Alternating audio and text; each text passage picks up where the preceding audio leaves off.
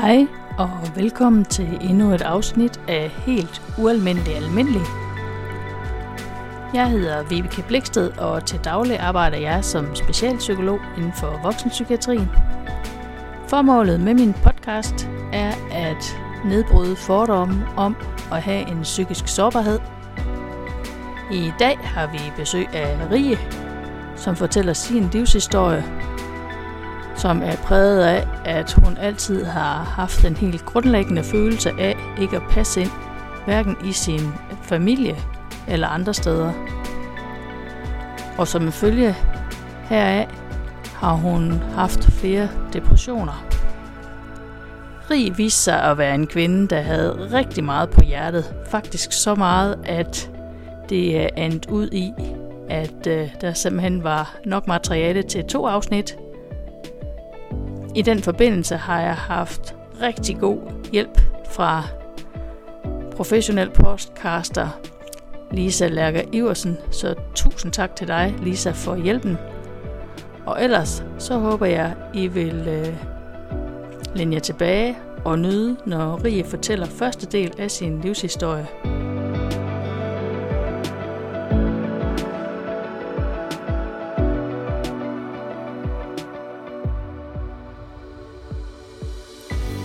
Rigtig hjertelig velkommen til dig, Rie, som uh, gæst i dag i Helt Ualmindelig Almindelig. Og du vil prøve at fortælle om din livshistorie, men jeg tænkte på, om du til en start kunne prøve lige at fortælle lidt om dig selv, hvem du er. Ja, og tak for det. Jamen, øh, jeg hedder Rie, og jeg er 34, og øh, bor sammen med min mand og mine svigerforældre.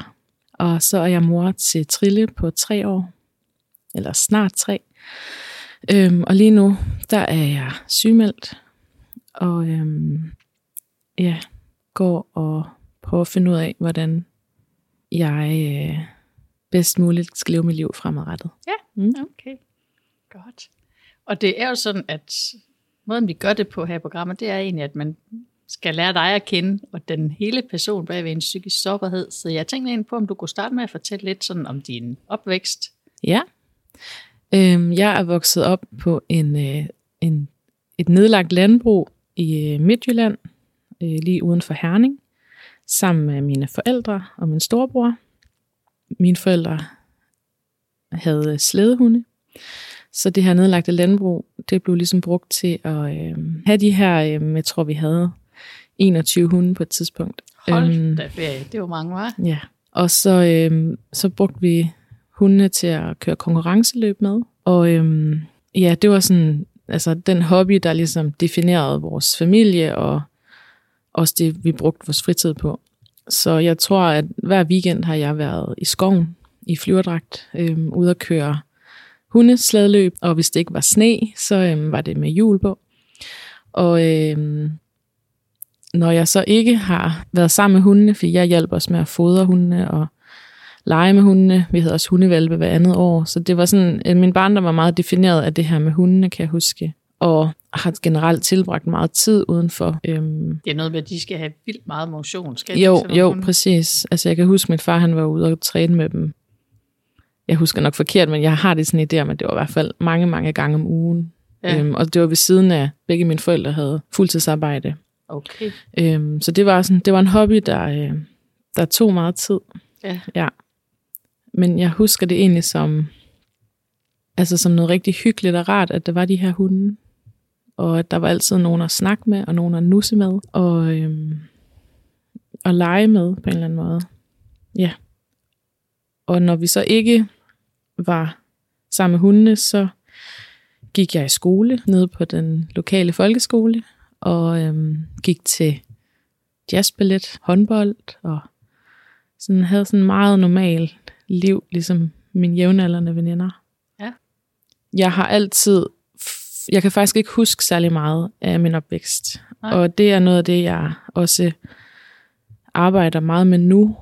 Det er det her med at øhm, prøve at gå tilbage og huske, jeg har været noget traumaterapi, mm. øh, som hjælper lidt. Så, så det er sådan meget glemt af, hvad jeg husker. Og meget af min opvækst er også sådan... Øhm, Altså jeg har sådan et meget romantiseret billede af den, men så i glemt får jeg også øh, nogle minder, som fortæller mig, at jeg også har haft en lidt svær opvækst. Mm. Øhm, jeg husker for eksempel, at jeg har fået meget skæld ud af mine forældre, og jeg sådan har lidt en fornemmelse af, at jeg voksede op i et hjem, hvor jeg ikke helt følte, at jeg kunne gøre noget rigtigt, og hvor at jeg måske hele tiden var bange for lidt at blive ekskluderet af familien. Så ret hurtigt har jeg også udviklet sådan en, øhm, en stor perfektionistisk sans, Mm. øhm, og har også trukket mig meget ind i min egen fantasiverden. Jeg har fået at vide af mine forældre, og det er sikkert også rigtigt, at jeg har været en meget sådan følende barn, øhm, store følelser, Mm. øh, kunne blive meget vred. Jeg husker også, at jeg har smækket med dørene, så altså dørkammene revnede, og der har jeg ikke været særlig gammel. Øhm, Hvor gammel har du været? Jamen, måske har jeg været i starten af folkeskolen. Måske har jeg været yngre. Jeg, kan ikke, jeg har svært ved sådan at placere min alder, men jeg kan i hvert fald godt huske, at jeg har, altså, har været et barn med store følelser. Mm. Og måske desværre vokset op i en familie, hvor det havde været svært at rumme de her store følelser. Så jeg har følt mig meget alene med mine følelser. Og har fået at vide, at jeg har været ja, altså et sensitivt barn og dramatisk barn, men også et meget fantasifuldt barn. Så selvom at jeg har været alene med mine følelser, så har jeg også været god til at, at lege med mig selv og finde på fantasiverdener, eller altså, ja, en sådan en mental flugt er det vel også lidt. Mm. Øh, Altså, altid, var, var det sådan, at så du sad bare inde på dit værelse og havde fantasier, eller Ja. var du ude og lege dem? Begge eller? dele. Altså, okay. vi boede ude på landet, hvor for enden af sådan en grusvej, hvor der var en masse marker og jord omkring os. Og jeg tror, der var, jeg ved ikke, to-tre kilometer op til hovedvejen, ikke? så der var virkelig meget plads at boldre sig på. Og der, har jeg, der kan jeg godt huske, at jeg sådan, altså, bare havde været ude og lege med mig selv i mange, mange timer, og altså, lavet parfume ud af blomstervand, Mm. og måske også ude ved hundene at lege, og bare sådan tullet lidt rundt i min mm. egen lille verden udenfor. Og så har jeg også været meget på mit værelse, og tegne, og synge, høre musik, lege med Barbie-dukker. Men jeg husker egentlig sådan meget af, mit, af min barndom, sådan at, at de gode tider, sådan stunder, der har jeg været mig selv og alene, og ellers så har jeg været hjemme med nogle venner, og så øhm, sådan de interaktioner, jeg så har haft med min storebror eller med mine forældre, de har været meget sådan konfliktpræget og konf- konfliktfyldte. Så jeg tror, at jeg har fået meget skæld ud, eller det ved jeg, jeg har. Mm. Øhm, og jeg tænker også, at jeg har også været et barn, der har været meget grænsesøgende hele tiden. Ja, altså godt kunne lide, at der var lidt food i fejmad, hvis man kan Ja, kalde det ja. det. Okay. Øh, havde svært ved at kede mig, kan jeg huske. Og øhm, at der, sådan, der, skulle, der skulle ske noget hele tiden. Hvad, med- du nævnte lige, at du havde en storbror. Han havde det ikke på samme måde, eller hvordan? Det har jeg faktisk svært ved at huske. Mm. Jeg kan huske, at vi har haft mange, altså jeg tænker ligesom mange søskende har mange konflikter, hvor man Ja. ja. skændes og slås. Han er fire og et halvt år ældre end mig. Ja. Og jeg har rigtig gerne vil lege med ham, ja. kan jeg godt huske. og har drillet ham enormt meget. Han har også drillet mig, men jeg kan ikke sådan... Mere kan jeg ikke rigtig huske, faktisk. At vi Nej. bare har været meget forskellige. Mm. og altid har været det på en eller anden måde, Ja. og ikke sådan har fundet hinanden rigtigt nogensinde. Nej. Altså, Nej. og så kan jeg huske, at vi har spillet meget computer, altså, og der har også været meget konflikt imellem det her med, hvem skulle spille computer, hvornår, og Mm. at min far, han, han havde altid sådan, han var ret hurtig til at få mobiltelefon og få computer, og i forhold til min jævnaldernes øh, forældre og sådan noget, Mm. at, at der var vi ligesom nogle af de første, kan jeg huske, i min klasse, der havde de der muligheder. Ja. Ja, så, så det har jeg også sådan brugt meget som sådan en, en verden, jeg kunne forsvinde ind i, det her med at sidde og spille computerspil og sådan noget. Mm. Men ellers så har jeg haft nogle helt almindelige interesser, hvor at jeg har gået, altså spillet rigtig meget musik, blokfløjte, guitar, sang, klaver. Jeg tror også, jeg har gået på en skole, hvor der var meget musikalsk fokus, og har også lyttet til meget musik. Mm. Mm. Øhm, jeg kan huske, jeg havde sådan en CD-afspiller, hvor man kunne putte fire CD'er i på én gang og sådan noget. Okay. At, øhm, ja, det var ret fedt. Ja. Så jeg har altid sådan, og også har lavet, altså skrevet mine egne sange, lige siden jeg har gået i måske børnehaveklassen. Ej, hvor sejt. Ja, Okay. Og har, du ved, sendt sange ind til MGP. Og, Ja. altså, så jeg kan godt se i dag, at musikken har været sådan et meget, meget stort øhm, en meget stor del af mit liv, og også mm. måske et sted, hvor jeg har få, fundet lidt sådan øh, tilflugt, men også sådan afløb for sådan en ret stor kreativitet. Mm. Øhm, har også godt kunne lide at sidde og, og tegne og dimse og lære at sy, og altså har altid været ret kreativt interesseret i hvert fald. Ja. ja. Nu sagde du, at du sådan var et barn med store følelser. Ja. Altså havde du også det henne i skolen? Øhm, nej, det tror jeg faktisk ikke. At jeg kan huske, at, øhm, at jeg, jeg har altid været meget øhm, tilpasningsdygtig. Mm-hmm. Øhm, har vidst, hvordan jeg skulle opføre mig ude i det offentlige og hen i skolen, for at, øhm, at andre kunne lide mig.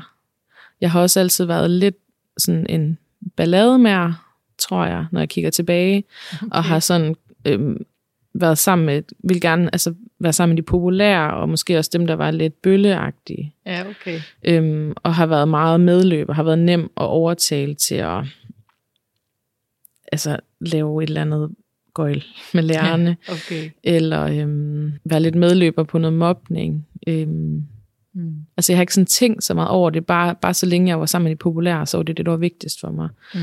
Øh, så det her med at, sådan at høre til en flok, ja. har været rigtig vigtigt. Og samtidig så har jeg også altid følt mig lidt udenfor, på en okay. eller anden måde. Ja. ja. Øhm, kan du huske, hvor langt tilbage du havde den følelse med at føle dig lidt udenfor? Nej, det kan jeg ikke, men jeg kan godt huske, at det er en følelse, jeg sådan, altså har båret med mig, mm. og stadigvæk har den i dag. Ja. Øhm, at jeg altid har følt, at jeg har stået sådan lidt i udkanten af, af fællesskaber. Jeg har ikke været upopulær, jeg har altid været vældig og har haft mange venner. Øhm, men når jeg sådan har kigget nærmere på det, så har jeg måske heller ikke været den, som har været sådan haft en tæt ven, eller har været sådan første, første valg. Øhm, jeg kan huske, at jeg havde en bedste veninde i folkeskolen, hvor at vi var altså sammen konstant mm. øh, i nogle år i hvert fald. Men ellers så skiftede jeg sådan veninder, bedste veninder. Øhm,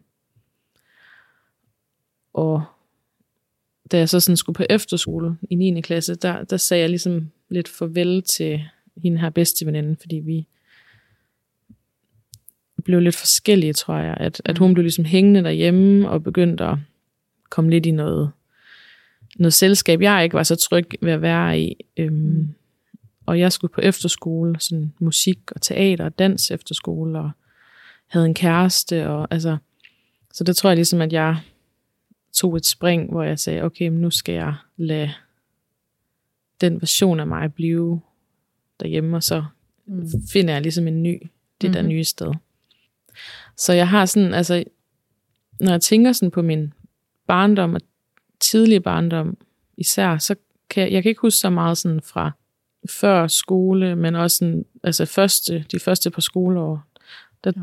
føler jeg egentlig, at jeg sådan er meget lidt vild måske. Øh, jeg kan huske, at jeg var ude og køre boogie-crosser og sådan noget. Altså okay.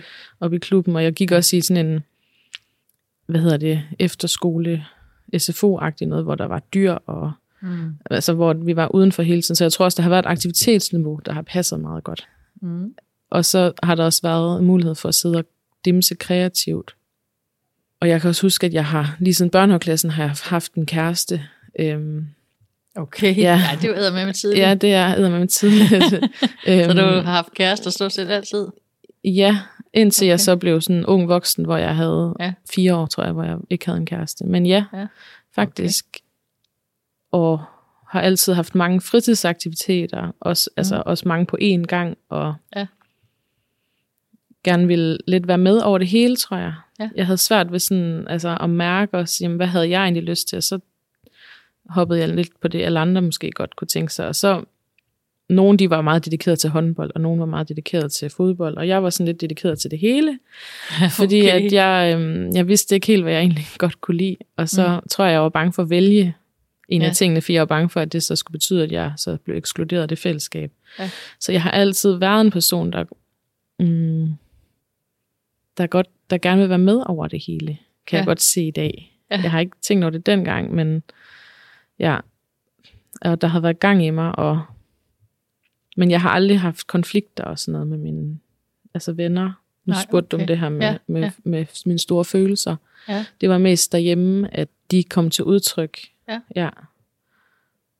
Og kan huske, at de få gange, hvor at der har været nogle konflikter i min barndom med mine venner, øh, hvis for eksempel, hvis ja, der har været noget fnid af pigegruppen, eller et eller andet, Mm. og så har det påvirket mig altså helt vildt meget. Så jeg Okay. næsten har sådan, fået det fysisk dårligt. Så har haft svært ved mm, at være i konflikter. Mm. Ja. Og har dermed øh, ikke opsøgt dem særligt tit. Så jeg har været Nej. sådan lidt tilpasset mig til øh, den stemning, og jeg er ikke den, der er gået forrest, men jeg har heller ikke været sådan sagt fra og sat, sagt nej og sådan noget. Nej, okay. Ja, Og du fortalte, så kom du på efterskole i 9. klasse? ja så ja. i 9. klasse, så, øhm, eller sådan, jeg tror, i 7. klasse, der fik jeg min første ægte kæreste. Mm. Og ham havde jeg faktisk også, da jeg, gik på efter, altså, da jeg så tog på efterskole i 9. klasse. Ja. Jeg synes egentlig, at det var, altså, jeg synes, det var et fint år. Ja. Og jeg var vældig og sådan noget, men, men jeg, jeg faldt ikke rigtig sådan, jeg fik aldrig den der dybe relation, som mange har, når de er på efterskole, Mm. med det, det, man går på efterskole med. Ja. Jeg kan huske dengang, vi skulle sådan stoppe der, at alle de græd omkring mig, og jeg var sådan, jeg kunne ikke rigtig helt forstå, hvorfor folk de var så kede af det. Nej, okay. altså, øhm, og føle, at, at det var lidt mærkeligt, at mm. jeg ikke sådan, så jeg, kunne, jeg kan huske, at jeg sådan lidt tvang mig selv til at være ked af det, fordi jeg tænkte, ellers så var det mærkeligt, at vi alle andre var ked af det. Og det er egentlig sådan en ting, jeg kan, altså, som jeg sådan, tror, jeg har haft med mig mange gange, det er det der med, at at jeg er rigtig dygtig til sådan lige at scanne rummet og se, hvordan er det andre reagerer. Okay, så må jeg hellere reagere noget, der minder om det. Mm. Øhm, så jeg har også sådan, jeg tror, jeg har været god til at spille en rolle også i, øhm, også, altså, i min barndom og ungdom, hvor at der ikke rigtig er nogen, der måske har opdaget, hvor sårbar, sensitiv jeg har været. Nej, for jeg tænker også, det må være specielt at sådan tænke, at man skal have fokus over på de andre, og Ja, prøve at være ja. ligesom dem. Jeg er meget over i andre mennesker, og er meget oppe i mit hoved, og det har jeg også altid været som barn, kan jeg godt se. Sådan øh, overtænkt og bekymret mig meget også. Okay.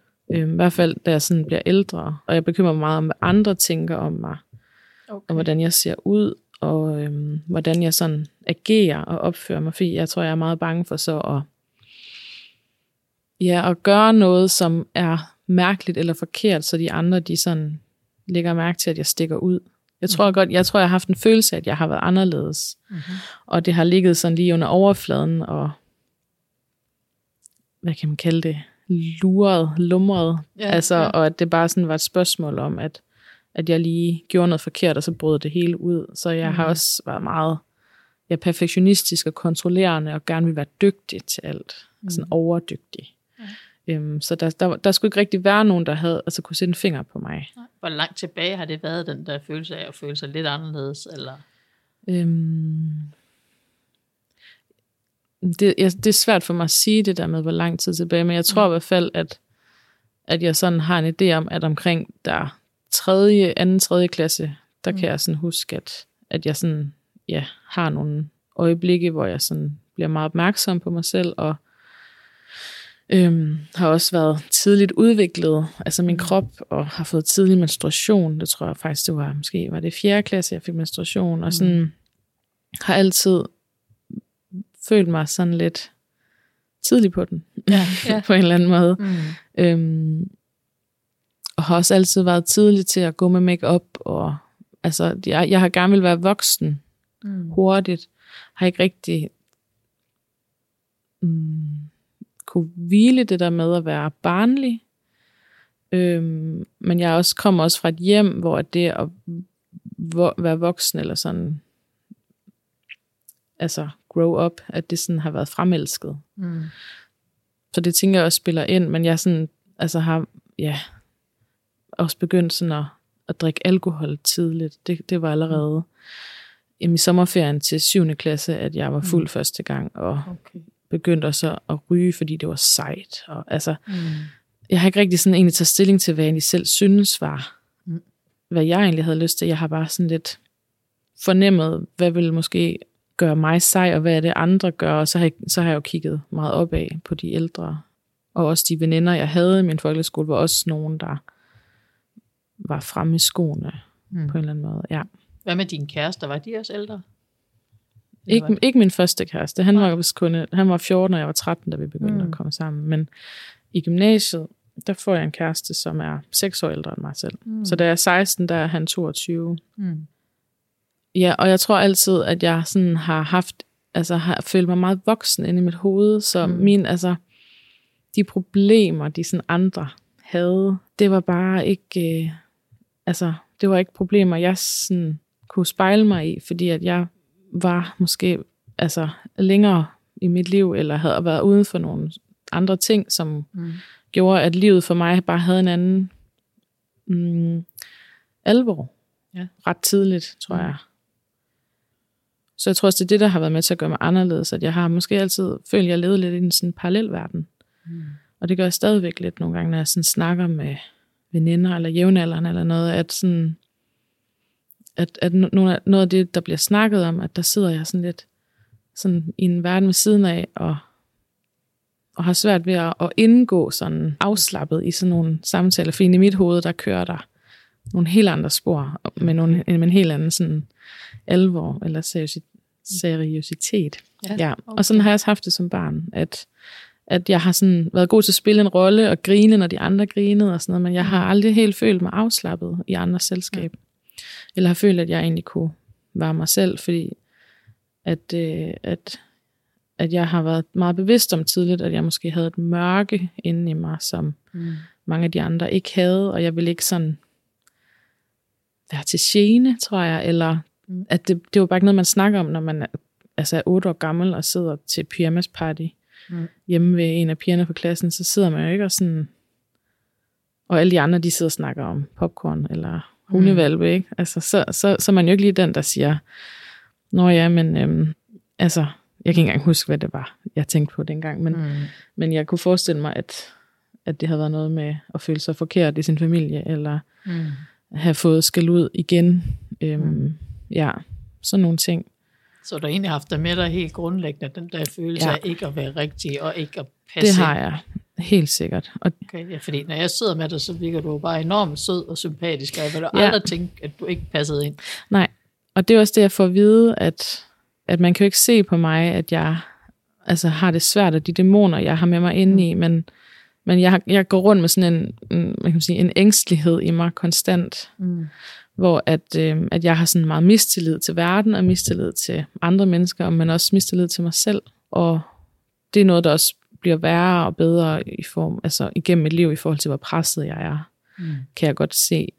Ja, fordi hvis vi går tilbage til gymnasiet, ja. det var der, du havde en ja. kæreste, der var en seks år ældre, men ja. hvordan var det ellers sådan i gymnasiet? Du sagde, du havde sådan lidt en parallel, fordi du synes, du havde lidt... Ja, jeg tror faktisk i gymnasiet, der er det første også. gang, at jeg føler, at jeg øh, faktisk er et sted, hvor jeg hører til. Okay. Øhm, altså det er de stadigvæk nogle af de tre bedste år i hele mit liv. Ja. ja. Og når jeg sådan tænker på det, så er det hele sådan badet lidt i sådan gyldent lys på en eller anden mm. måde. At jeg husker gymnasiet som virkelig, virkelig fedt og festligt og farverigt, og jeg øh, går på musiklinjen, hvor jeg ligesom kan lave noget af det, jeg, der gør mig glad, hvis man mm. kan sige det sådan. Øhm, der, kommer, der er også mange krav, men på en eller anden måde, så får jeg sådan gjort the bare minimum, at jeg får afleveret mine afleveringer. Mm. Det jeg skal, men jeg laver ikke lektier. Okay. Jeg ved ikke, hvorfor jeg ikke laver lektier. Nej. Jeg tror, jeg prøver nogle gange, men jeg er som om, ja. jeg har svært ved at samle mig, og der, det, det er meget sjovere at gå i byen og øhm, have kærester og mm. se veninder og tage mm. i sommerland. Og, altså sådan, jeg finder virkelig på alle mulige sjove ting. Men jeg tror mm. virkelig, jeg har, øhm, lige på det tidspunkt, der har jeg virkelig the time of my life, og føler mig mm. også øh, smuk og accepteret og populær og dygtig og sej. Og, altså sådan alle de der ting, jeg har gået hele mit liv og sukket efter, og sådan at føle mig rigtigt ægte, det føler jeg faktisk i gymnasiet, at jeg er. Øhm, og finder også nogle rigtig gode altså relationer i gymnasiet, mm. som minder mere om mig, tror jeg. Ja, ja. Øhm, og i hvert fald, eller i hvert fald, der, det er en anden måde at samtale på lige pludselig ja. i, øhm, i det, jeg altså, oplever der, end det, jeg har prøvet før. Ja, og jeg får et arbejde på en restaurant, som, sådan, hvor jeg arbejder som syngende tjener. Ej, hvor vildt. Øh, ja, Hvordan filen fungerer det? jamen det er, altså man er bare almindelig tjener, og så en gang imellem, så stiller man sig op og synger en sang. Hvordan filen brænder man lige ind i sådan et job? Jamen, lyder det var jo- modigt. Det var fordi, at, øh, at andre, altså fra mit studie, de, de arbejdede ned, og så var det sådan noget, så hørte man om det. Og, mm. Altså, så der, der kommer jeg også ned og arbejder altså, i rigtig mange år faktisk, men hvor jeg kommer til at føle mig som en del af et kæmpestort fællesskab, mm. hvor vi har en masse fælles interesser, og at det er bare skide sjovt at være der, mm. og vi øhm, går i byen bagefter, og min chef, hun er fantastisk. Mhm. Øhm, hun er blevet lidt sådan en reservemor for mig, tror jeg nok, jeg Ja. vil kalde det, at, at hende, øhm, hun, hun, øh, hun får en helt særlig betydning for mig i den periode af mit liv. Mm. Og giver mig også noget ansvar, og jeg sådan ser lidt øh, noget potentiale i mig, tror jeg, i forhold til at, at ikke bestemme, hvad siger man, men sådan lede sådan Mm. nogle af de andre, i form af, at jeg får mere og mere erfaring. Men jeg kan bare huske, at det der med, at, at jeg mødes med andre unge mennesker på min egen alder, som alle sammen går op i musik, og som ikke kender mig og min familie, og altså at, at jeg på en eller anden måde føler, at jeg faktisk jeg kan være mig selv. Mm. Og også, at det er okay at være sådan lidt much, og Ja, være lidt meget, og være Ja, lidt med store fylde. armbevægelser, og fordi Ja. ja. jeg er fylde, fordi det er ligesom det, man skal dernede på det arbejde. Ikke? Mm. Øh, og samtidig så kommer min øhm, perfektionisme og det her sådan, altså kontrolgen også til sin ret, fordi at jeg ligesom er rigtig god til at have styr på de forskellige borer, hvad det er, gæsterne har bestilt, og Mhm. altså jeg føler, at øh, alle de her skills, jeg har, har fået som sådan en form for overlevelsesstrategi, Mm. måske ikke, at det er lige pludselig noget, jeg faktisk skal bruge til noget. Ja. Øhm, Så det der med at kunne mærke andres behov. Altså, Ja, det, øh, ja, og, ja, og jeg, jeg kan jo godt se, at jeg er rigtig dygtig til at tage mig af andre, Mm. og også måske inden de selv ved, de har, de mangler noget, så er jeg der, og sådan Mm. noget, ikke? Så lige pludselig så går jeg fra at være, føle mig mærkelig og anderledes, til faktisk at føle, at jeg er en af de bedste, altså Mhm. sådan, og dygtig. Ja, Er det er efter gymnasiet? nej, det er imens jeg... Det er simpelthen imens, du ja, det er imens, gymnasiet? ja, og jeg arbejder sindssygt meget. Ja, jeg tænker lige, hvordan Ja, filen ja, det når ved du alt det? Det ved jeg sgu heller ikke lige. Og jeg går også til kor, og jeg går også til øh, klaver. Og, altså, jeg tror generelt, jeg kan godt se, at jeg altid har haft gang i mange ting på samme tid, øh, og jeg måske også kommer til at kede mig øh, meget nemt.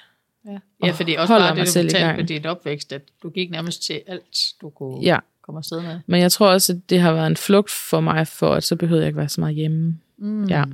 ja. Øh, fordi det, der også sker i gymnasiet, det er, at min far han bliver syg med kræft. Okay. Så da jeg går, jeg tror faktisk, ja, da jeg starter i første G, der bliver min far øh, er syg med influenza mm-hmm. og lungebetændelse og går til lægen. Og så øh, finder de så øh, kræft i hans lym- lymfekirtler. Men, men det er egentlig lidt underligt, fordi at, at det er slet ikke det, jeg forbinder min gymnasietid med. At det det, var det, at min far han er syg, fordi han er faktisk ved at dø. okay. Han ligger i sådan et, øh, et altså i isolationsbur, hvor at, øh, at de har lavet stamcellebehandling på ham og sådan noget, hvor, hvor jeg kan huske, at, at vi ikke må gå ind og besøge ham på grund af bakterier. Og, øh, men, men min far, han, han har altid, øh, han kommer selv fra et meget socialt belastet hjem, og har altid været meget klar i spyttet om, at han ønskede et andet liv for mig og min storebror. Mm. Så han har været meget ambitiøs på vores vegne, Ja. Øhm, og det har været vigtigt for ham, at hans børn skulle klare sig godt i livet. Det har han sagt til os, Mhm. lige siden vi blev født. Og det også, siger han også til mig, da han øhm, ligger på hospitalet og er syg, at det vigtigste for ham, det er, at jeg passer min skole. Så det gør jeg. Så altså, jeg, jeg tager i skole. Min mor, hun er næsten aldrig hjemme, for hun er inde ved ham på hospitalet. Han ligger i Aarhus. Og jeg kan huske min moster kommer en uge og passer mig, og eller ikke passer mig, for jeg er jo 16 år gammel, men er hos mig. Men ellers så husker jeg det som om, at jeg egentlig er meget alene. Min storebror, han er i militæret på det tidspunkt.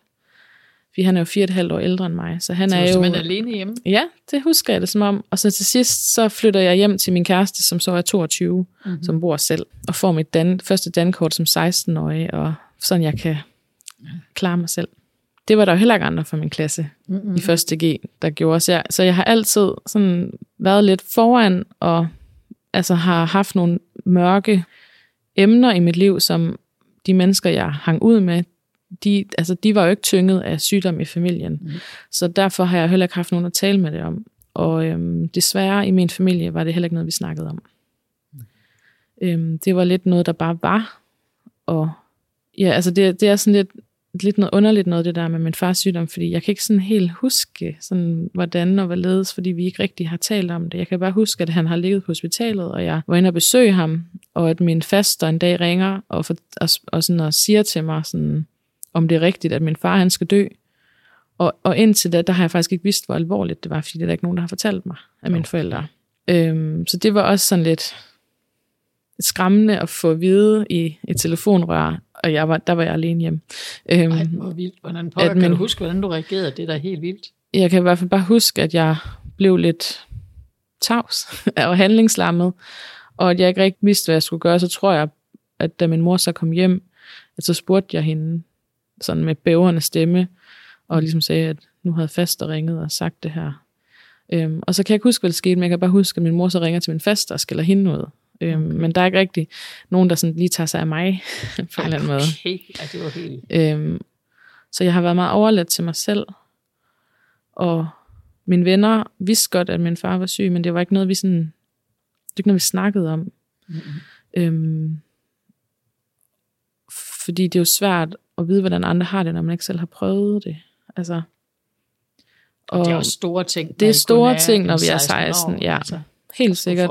Så jeg har også bare gået i byen og drukket drinks og boet hjemme med min kæreste og altså på en eller anden måde været rigtig voksen, men på en anden måde også været meget ung. Mm. Mm. Altså det er sådan meget kontrastfyldt på en eller anden måde. Og jeg har afleveret mine afleveringer, men jeg har ikke øh, lavet lektier. Mm. Så gymnasiet er sådan en periode i mit liv, jeg faktisk forbinder med noget rigtig positivt og fedt og spændende. Selvom at øh, min far han også er dødssyg. Ja. Og min far han er syg i 8-9 år, måske sådan on-off. Der Ja, ja. Det er lang tid. øh, det er nemlig rigtig lang tid. Ja, han er syg i 9 år. Han dør i 14 af kræft. Hold. Er han indlagt hele tiden? Eller? Nej, nej, han bliver raskmeldt, okay. og så bliver han syg igen. Jeg kan faktisk huske, at altså, han var syg første gang, der i første G, og så kan jeg huske, da jeg fik min hue på i 3. G, at, øhm, at der fik han ligesom et tilbagefald, hvad man kalder det. Øh, og, så, og så går det sådan lidt on-off med nogle, med nogle år imellem, hvor han sådan Mm. er syg og ikke er syg. Og da jeg så, der er i 2014, der, der er jeg ved at, altså der er jeg færdig med min bachelor, at øh, den dag, jeg har været til eksamen, der får jeg at vide, at min mor og min far, han så skal dø. Mm. Så han er sådan syg on-off i ni år, fra jeg går i gymnasiet til jeg så bliver færdig som bachelor på universitetet. Øhm, ja. Og så tror jeg, at hvis vi sådan skal gå tilbage til gymnasiet, så begynder der nemlig sådan at, at ske noget øh, efter gymnasiet, hvor mm. at, at jeg ligesom får mit første tydelige, øh, min første nedtur, hvis man kan sige det sådan, mm. hvor at, at efter gymnasiet, det har været trygt og godt i tre år, der har været sådan tydelige rammer, jeg har vidst, hvem jeg øh, skulle hænge ud med hver dag. Øh, Mm. det har ja, egentlig bare været fedt, øh, hvor at, at vi så går fra at være sammen hver dag, til lige pludselig, så skal alle jo finde ud af, hvad vi så skal. Og nogen tager sabbatår, øh, nogen skal læse videre på universitetet, og jeg vælger så også at læse videre, fordi jeg bare, jeg aner ikke, hvad jeg skal, Mm. og ender så ud på sådan en, øh, hvad hedder det, VIA University, Mm. som dengang hed Tego, som var sådan en mode designskole, sådan med erhvervsretning på. Altså, og der kender jeg ikke nogen overhovedet. Nej. Øh, har stadigvæk mit arbejde nede i den der restaurant som syngende tjener, så der har jeg sådan et, et holdepunkt, bor stadigvæk hjemme, men skal ligesom ud og igen og genopfinde mig selv, Mm. ser jeg det som om. og, og der rammer jeg ligesom den første mur, hvor det bare altså bliver sådan et virkelighedstjek i, at, øh, at okay, nu bliver jeg faktisk nødt til at lave lektier. Nu kan jeg ikke bare sådan fake it till you make it, fordi det var det, jeg gjorde på gymnasiet. Jeg, Ja. var, jeg var rigtig god, eller det er jeg stadigvæk, men rigtig god til at snakke mig ud af, af ting, og Ja. altså slutter også gymnasiet med et 12-tal i min hue historie, hvor jeg aldrig nogensinde har læst en eneste lektie. Og jeg, for, jeg Okay. forstår det stadigvæk ikke den dag i dag. Ej, Øhm, flot. men det jeg var da tror- helt vildt. ja. Og jeg, jeg tror bare, jeg har været god til at forberede mig til eksamen. Mm. Fordi det har været sådan eksamensform med, med sådan 24 timers forberedelse. Mm-hmm.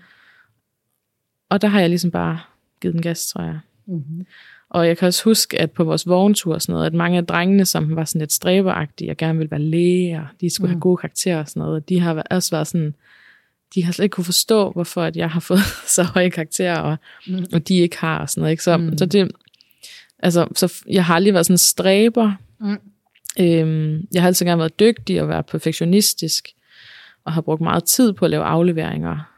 Men det, jeg har også altid godt vidst, at jeg skulle lægge mig lidt i midten Mm. af karakterfællesskabet, hvis man kan sige det sådan, fordi at jeg har ikke haft lyst til at stikke udenfor ved at være sådan for dygtig, Mm. eller for ikke dygtig. Ja.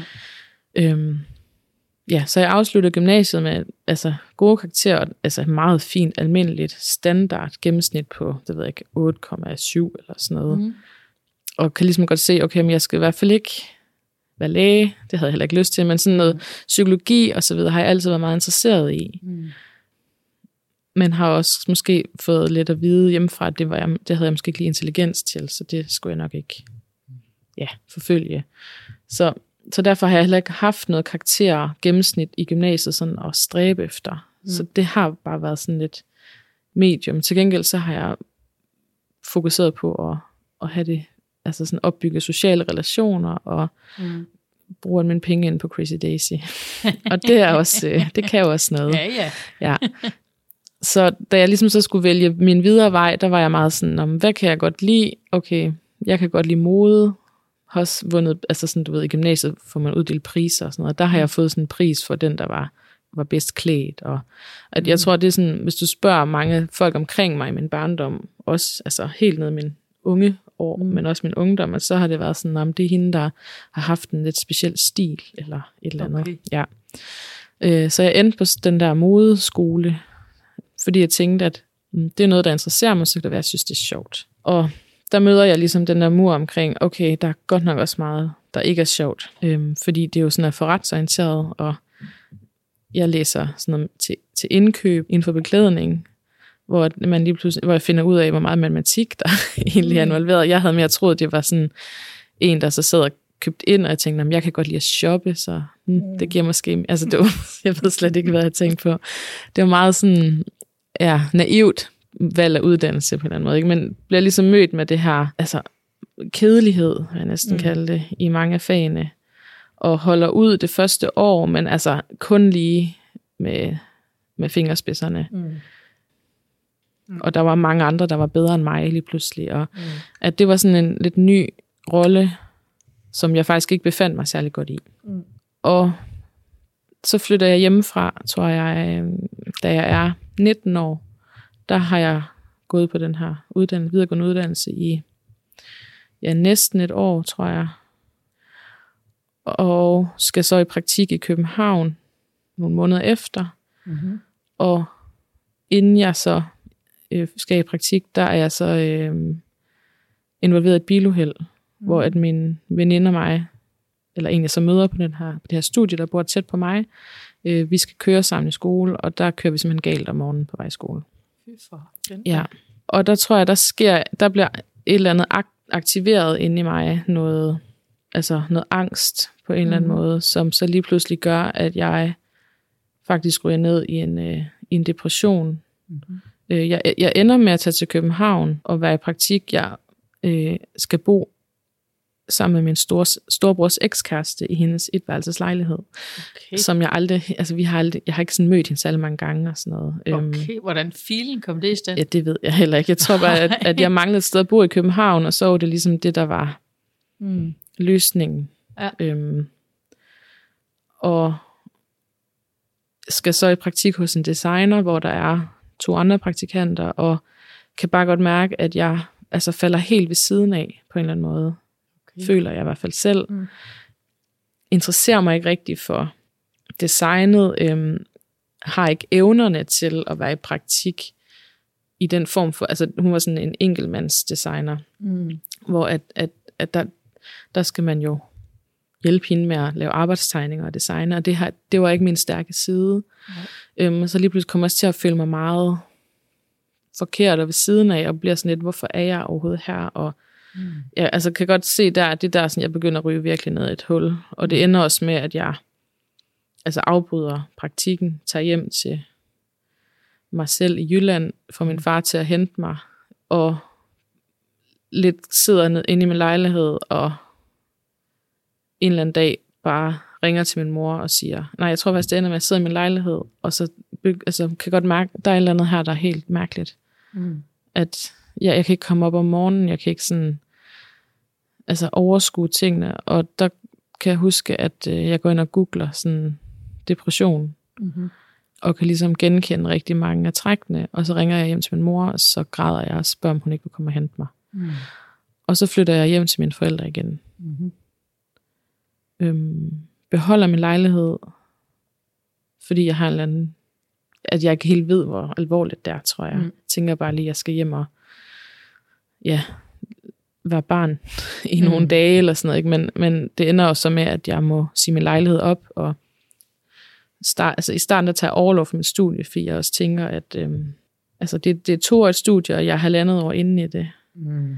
Og jeg tænker, at det vil godt nok være så dumt, at jeg ikke færdiggjorde det. Mm. Øhm, og også er vokset op i sådan en mentalitet om, at, øhm, at vi ikke giver op i Mm. vores familie, og at det er sådan, ja, at, at det så man også sådan lidt ille på det her med, hvis jeg ikke skulle færdiggøre det her studie. Fordi Mm. hvad skulle jeg så? Hvordan reagerede din mor og far på, hvordan du havde det? Kan du huske Altså, det? Øhm? Jeg kan ikke huske, hvordan min far han reagerede. Han, han, øh, jeg kan faktisk ikke helt huske hans tilstedeværelse der i den periode i mit liv. Men min mor, hun bekymrede sig om mig, og jeg kan huske, at jeg ligesom bare blev indlogeret på mit, mit ungdomsværelse, og at min storebror, han, han var jo i militæret, og jeg tror faktisk også, måske han var udsendt Mm. i Irak dengang, så han var jo heller ikke sådan Mm. til stede. Kan huske, når han ringede hjem om natten, og ligesom skulle fortælle os, at han var okay, men at der var sket noget, vi ville høre med nyhederne snart. Og, Mm. øhm, så der var også sådan meget uro Mm. altså, i vores familie dengang, med at han var afsted. Og, og min mor, hun tog med mig til psykolog, og øhm, altså, ja, tog så meget af mig, husker jeg faktisk. Ja. Og så ellers så fik jeg bare lov til at ligge inde i min seng og sove og ikke at gå i bad. Og, altså jeg var virkelig sådan... Jeg, jeg kan også huske, at jeg synes, det var hårdt, fordi at mine altså venner, de fortsatte jo deres Mm. liv. Mm-hmm. Øhm, og jeg har aldrig mødt en, der har haft en depression før, så jeg anede heller ikke helt, hvad det var. Jeg vidste bare, at jeg havde det. Altså, jeg kunne tage mig sammen til ting. Mm. Øh, men jeg vidste ikke sådan helt, hvorfor. Og jeg kunne bare mærke, at den lyst, jeg havde haft til også at være sammen med mine venner, når de skulle i byen, at lige pludselig så, så blev jeg nødt til at sige nej tak til at tage med i byen. Og, øhm, altså sådan hele min identitet, den ligesom smuldrede lidt mellem Mm. fingrene på mig, fordi jeg så bare lå der øh, og kunne se livet passere forbi. Hvor lang tid havde du det på den måde? Ja, hvor lang tid havde jeg det? Jeg havde det... Altså jeg tror, et halvt år gik der fra, at jeg ligesom ringede til min mor, til at jeg så tog ud at rejse. Mm. Fordi det, der så skete, det var, at jeg ligesom øhm, først tog overlov på min studie, så til sidst, så, eller vores studievejlederen, hun blev ved med sådan at, og gerne ville have svar, endelig svar fra mig, og lige vide, jamen, kommer du tilbage, og sådan noget. Til sidst, så måtte jeg bare sige, at det gjorde jeg ikke. Og det var faktisk en lettelse at få sådan afsluttet det kapitel, fordi Mm. mm. det var også en sorg, tror jeg, hele tiden at have lidt et ben i hver lejr, og lidt føle, at jeg kunne leve op til, til det, som andre måske forventede af mig. og heldigvis havde jeg stadigvæk det der arbejde Mm-hmm. mm. i denne restaurant, og det, det tror jeg... Ja, du, det simpelthen også mest, du er syg med. Ja, og jeg tror simpelthen, det var simpelthen det, var det der reddede mig dengang. Det var, at, jeg, at, at der kunne jeg komme ned og få en pause. Mm. Fordi der, der, der vidste jeg, hvem jeg var. Jeg vidste, hvordan jeg skulle gøre. Mm. Jeg vidste, at, at, at det var rart, og jeg var glad for at være der, og nogle mennesker, der gjorde mig glad. Og der havde jeg sådan en succesoplevelse Mm. i mit liv der, og mestrede ligesom nogle ting, som jeg slet ikke kunne Mm. rundt om. Øh, så der arbejdede jeg, og fik også nogle altså erstatningspenge fra forsikringen, som så gjorde, at jeg til sidst øh, kunne bestille en rejse i tre måneder. Altså, det var på grund af trafikuheldet, eller hvad? ja, ja, Hvad havde du præcis. fået af skader? Jamen altså, øhm, jeg har fået 10% veje men i mit bryst, fordi Okay. sikkerhedsdelen har givet mig sådan et ordentligt ryg. Okay. Øhm, så der fik jeg nogle penge, Mm. hvor at jeg så har brug for at komme væk. Og jeg, synes, jeg kan også huske, jeg synes, det var et nederlag, det der med, at jeg først er flyttet hjemmefra, og så kunne jeg så ikke lige det. Så blev jeg nødt til at flytte hjem igen. Også fordi mm. der var ikke andre omkring mig, jeg kunne se, der kæmpede sådan med livet. Af mine jævnaldrende, at, at de, altså, mange af dem var jo flyttet til Aarhus eller København og startede på uddannelser og Mm. fungerede rigtig godt i det med at bo ude, og det blev bare meget sådan op i mit ansigt, at det kunne jeg ikke finde ud af, at, at jeg lå bare hjemme ved mine forældre Mm. på mit teenageværelse, og ikke var kommet videre på en eller anden måde. Så på en eller anden dag, så, øhm, så begyndte jeg at lede efter rejser, og fandt et sted i Thailand, hvor et, øhm, på sådan et dyrereservat, hvor man så skulle arbejde med, med dyr, der sådan har været altså skadet eller offret for turisme og sådan noget. Mm-hmm. Og så bookede jeg simpelthen en billet og rejste afsted i tre måneder Wow, alene. hold da op. Og det var mega fedt, kan Mm. jeg huske. Altså, det var helt vildt hårdt, for jeg havde jo stadigvæk depression. Ja. Jeg fik også antidepressiver for min depression. Mm. Øhm, men trappede selv ud af det, fordi jeg ikke kunne mærke nogen effekt, og jeg var sådan lidt, jeg var ikke sådan helt tilpas med at tage de der piller, for jeg, jeg vidste ikke helt, hvorfor jeg skulle tage dem, tror jeg. Nej, okay. Øhm, og tog så ned til solen, og Mm. kan huske, at der gik noget tid, inden jeg sådan faldt til og var meget syg i starten. Altså blev nødt til at sygemelde mig ja, med influenza eller forkølelse eller noget, hvor jeg egentlig bare havde brug for at restituere, fordi det var så krævende for mig lige pludselig at være sammen med mennesker, jeg overhovedet ikke kender, et sted i verden, jeg ikke altså, Det er kender. også øh, vildt frisk at rejse tre Ja. måneder afsted Ja. alene. Ja, men, øh, men det tror jeg altså simpelthen har været den bedste medicin, og jeg tror, jeg havde den et drivkraft med, at jeg bare skulle være væk, mm. altså hjemmefra. Mm. Jeg skulle ud og, og løsrive mig og finde ud af, hvem, hvem jeg var. Mm. Øhm, fordi det kunne jeg ikke mærke, når jeg var derhjemme. Mm. Og alle andre omkring mig var jo ude, enten ude at rejse, eller gik på universitetet, eller var ligesom i gang med at løsrive sig fra Mhm. deres teenage-jeg.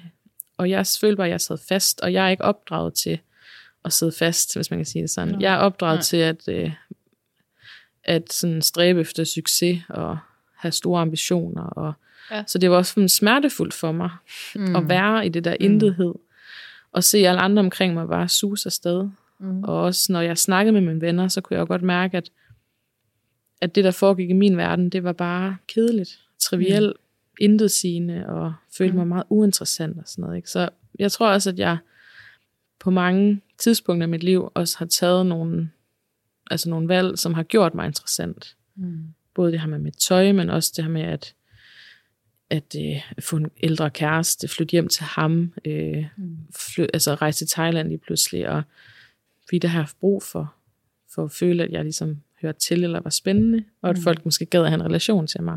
Mm. Øh, og nede i Thailand, jamen, der møder jeg jo mennesker fra hele verden, Mm. øh, og møder lige pludselig også nogle mennesker, som er sårbare. Mm. Og det bliver sådan en øjenåbner for mig, tror jeg, fordi det er første gang, at jeg har øhm, en følelse af, at jeg ikke er anderledes, øhm, og jeg stikker ud, men at vi alle sammen ligesom kommer lidt derhen til det sted, fordi vi har nogle ting at deal med, og alle er sådan lidt utilpasset mm. i, øh, i samfundets normer, og ved ikke helt, hvad de skal med deres liv, og har taget sådan en pause for lige at finde ud af, hvor de er på vej hen, og Ja. ja. Og det synes jeg er ret spændende, det der med at møde mennesker på den måde, som lige pludselig minder om mig selv, og som også har nogle ar på sjælen, og Mm. øhm, altså i alle aldersgrupper Mm. er det jo. Den der Thailandstur, den renser ligesom hele mit system, og giver mig noget D-vitamin, og for, jeg føler også, at jeg har en formål med at være der, fordi der er ligesom nogle dyr, der har brug for, at jeg giver mm. Mm. dem vand og mad, og Ja. øhm, kan godt se, at jeg får det bedre og bedre, fordi jeg bliver mindre og mindre syg Mm. i min hverdag, og trives egentlig altså rigtig godt i at være på det der center. Mm-hmm. Og da jeg så skal hjem, så skal jeg jo til at finde ud af, hvad jeg så skal. Ja. Og også altså, overvejer sådan helt seriøst at, at blive boende dernede og få et Mm. arbejde på det der sted. Og, Ja. Fordi jeg simpelthen trives så godt. Men kan også mærke, at, øhm, at de mennesker, jeg har mødt dernede, i det de begynder at rejse videre og væk fra mig, jamen, så opstår der en ny sorg i, at jeg lige pludselig har et stort savn til Mm. øh, nogle mennesker. Vidste du på forhånd, at du ville være der i tre måneder? Ja. Okay. Ja. Jeg, havde godt, jeg vidste godt, at, øhm, at jeg skulle være på det der ene sted, så det var aldrig planen for mig at rejse rundt. Mm. Men mange af dem, der var der sammen med mig, de var der i kortere tid, og så var det sådan en del af en rundrejse, de var på. Mm. Øhm, og nogle af dem, jeg blev enormt gode venner med, jamen de skulle jo også videre, så de forlod mig også på et tidspunkt. Ikke? Og det var også øh, hårdt. Og det der med at så komme hjem til det, der, det jeg efterlod, hvis man kan Ja, sige det sådan, ja, ikke? Kom hjem til intethed og venner, der var i gang med at leve deres eget liv, og hvor jeg lige pludselig ikke var en del af det, det, det kan jeg huske, det også var hårdt. Så øhm, jeg arbejder noget mere nede i den her restaurant. Mm-hmm. Det er ligesom blevet min base, og ja, Mm. min chef er blevet sådan en, en omsorgsperson for mig. Ja. Og vælger så at tage på, øh, på højskole, inden jeg sådan ligesom beslutter mig for, hvad jeg skal læse Mm. af uddannelse. Og er på højskole i, jeg ved ikke om, to, tre måneder, måske også. Det er sådan en livsstilshøjskole, jeg ender på, fordi at jeg også øh, har en eller anden idé om, at jeg gerne vil tabe mig, og hvis jeg bare taber mig, så bliver hele mit liv godt igen. Mm. Og har altid, altså så længe jeg kan huske, har jeg, jeg været på slankekur. Okay. Øh, ja. Og er vokset op i et hjem, hvor at sådan, jeg vil ikke kalde det sundhed, for det er det jo ikke, men øhm, altså sådan en slank krop og slankekur generelt har, har fyldt enormt meget i hverdagen. Mm. Øh, forældre, min mor har altid været slankekur, og min krop har altid været sådan noget, der blev bedømt, altså sådan på en eller anden måde, ikke om jeg var ved at blive for tyk og sådan noget. Mm. Og øhm, nu kan man jo ikke se mig, når man lytter til det her, men Mm. jeg er jo så overvægtig i dag, og har altid haft en følelse af, at jeg altid har været overvægtig. Og når jeg så ser på billeder af mig selv fra før, så kan jeg jo godt være sådan, øhm, altså, at jeg var jo overhovedet ikke overvægtig. Mm. Øh, så jeg er sådan vokset op i den der slankekultur, Mm. og kommer hjem fra Thailand, hvor jeg egentlig har haft det mega godt, og har været sammen med folk i alle størrelser Ja. og former, og har følt mig virkelig godt tilpas til at komme hjem til det, der var før, hvor jeg igen bliver meget sådan fokuseret på, at jeg ser forkert ud. Mm. At jeg er forkert. Og s- går så på den her højskole, øh, hvor jeg også møder nogle mennesker, som kæmper i livet. Fordi det er jo så også en højskole, hvor at nogen øh, er blevet sendt hen af kommunen, og Okay. Kaldte du det en livsstilshøjskole? Ja. Altså er det et sted, hvor det er meningen, man skal lære at spise sundt eller ja, tabe sig? ja, det eller? er sådan en slanke højskole. Okay. øhm, hvor man så både altså, får noget sund kost, lærer om noget sund kost, og hvor man træner rigtig meget og sådan noget. Bare bevæger sig lidt. Mm. Øhm, og jeg har jo så været på slangekur, lige siden jeg var, jeg ved ikke, 12 år i hvert fald. Så, så jeg vidste godt de der ting. Altså, Ja. jeg vidste godt, hvordan jeg skulle spise sundt. Jeg vidste godt, hvordan jeg skulle motionere. Jeg kunne bare ikke finde ud af at gøre det. Altså, øhm, og har det egentlig også okay på den der højskole, men bliver også, altså, kommer også i kontakt med en, en anden psykisk sårbarhed, som jeg ikke har, altså hos andre, som jeg ikke har mødt før. Mm.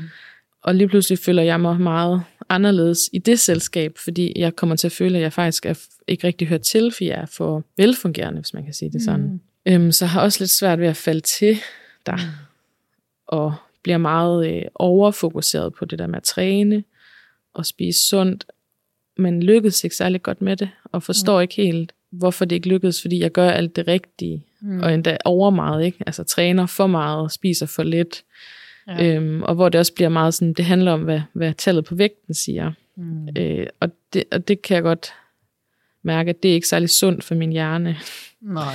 at befinde sig i, fordi i sådan en kontrolmiljø hele tiden. Så noget, der sådan skulle være en hyggelig og rar oplevelse, det bliver faktisk... Øh, altså, det giver mig lidt sådan et øh, tilbagefald, sådan rent mentalt, hvor at jeg egentlig lidt også går og venter på, at det der ophold er slut, så jeg kan komme derfra. Jeg kan faktisk ikke huske, om jeg slutter før tid.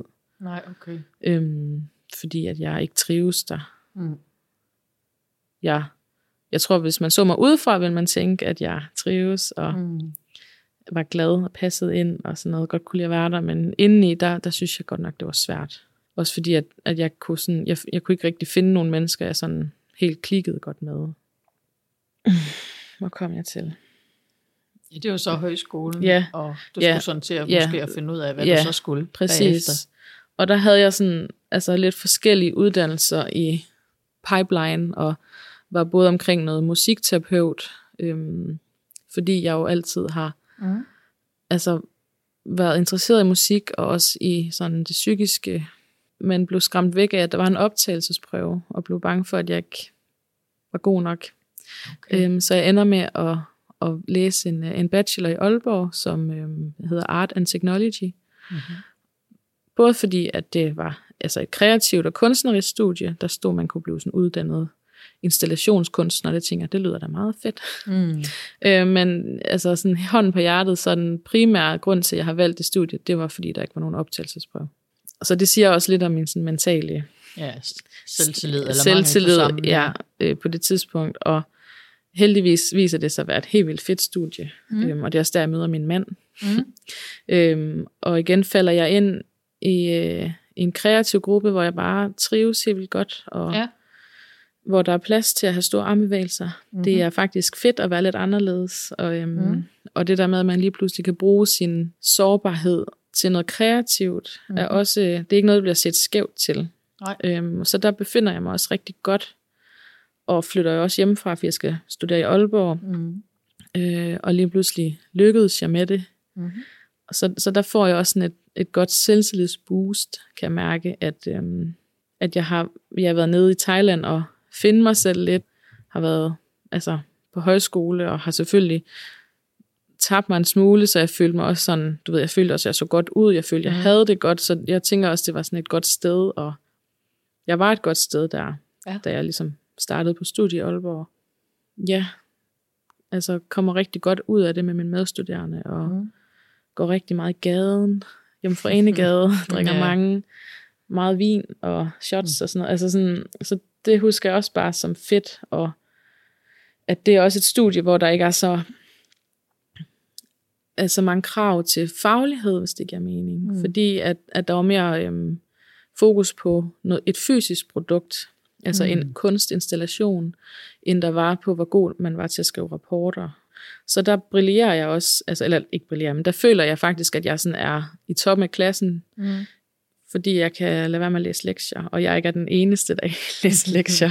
Nej. og at, at det mere handler om de her udstillinger, vi laver. Mm. Og det, altså, man leger, man har det sjovt. Alle de der ting. Altså, jeg, jeg, jeg føler virkelig, at jeg bare falder godt ind i det miljø, der er. At Mm. også, Er depressionen helt væk på det tidspunkt? øhm, mm, det er svært for mig at svare på, fordi at jeg tror, der sker noget på et tidspunkt i min sindstilstand, hvor jeg føler, at det bliver sådan lidt kronisk. Mm.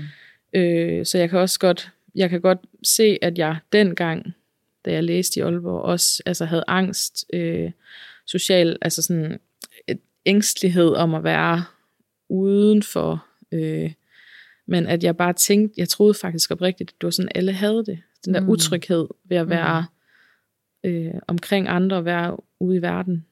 Og også at alle andre, altså jeg, jeg, jeg havde også en idé om, at alle andre synes også, at livet var lidt lort hele tiden. Mm. Også fordi det var ikke sådan noget, vi snakkede om rigtigt, men fordi jeg så kunne se mange af mine medstuderende, jamen de, de havde også nogle ting, der var svære. Og det var bare sådan lidt, det var bare normalt på en eller anden måde. Men, Ja. men i dag kan jeg jo godt se, at jeg måske har haft det lidt mere svært, end nogle af de piger, jeg så ligesom gru, grupperet med Mm. på mit studie. Så, så jeg tror på et eller andet tidspunkt, så bliver den der depression, den, den kommer på et niveau, hvor jeg sådan tænker, når jamen sådan her har jeg altid haft det, så må mm. det være sådan, nu må jeg være kureret. Men det er først nu, som 34-årig, at jeg begynder at kunne mærke, hvad det vil sige at være sådan ægte glad. Mm. Og sådan noget. Så jeg tror, jeg har haft sådan en, en bare et sted, hvor jeg ikke har kunne komme over. Ja. Og det bare har været min normaltilstand. Og jeg tænkte, Mm. mm. det er sådan, alle har det. Og mm. så må det være sådan, det føles at være glad. Og så har jeg bare Mm. mm. tænkt, ja. Det var da lidt ærgerligt, at livet ikke var mere ja. lykkeligt, men det er nok bare sådan, det er. Og Ja. det er nok mig, der har høje forventninger Mm. til, hvad jeg kan føle og sådan noget. Så jeg tror, at depression, det bliver bare sådan en del af mig. Mm. Og angsten og ængsteligheden og øh, det manglende overskud. Jeg kan godt se, at jeg, at jeg, øh, jeg, jeg kan godt holde orden i min lejlighed. Og altså afløb, jeg er rigtig dygtig til at studere. Mm. Er pligtopfyldende, vil jeg kalde det. Øhm, er sådan en, man gerne vil være i gruppe med. Man gerne vil være ven med. Melder mig også som tutor og sådan noget. Jeg har egentlig gang i rigtig mange aktiviteter på studiet. Øhm, men klasker også fuldstændig sammen, når jeg kommer hjem i min lejlighed. Jeg bor alene i en lejlighed i Aalborg. Ja.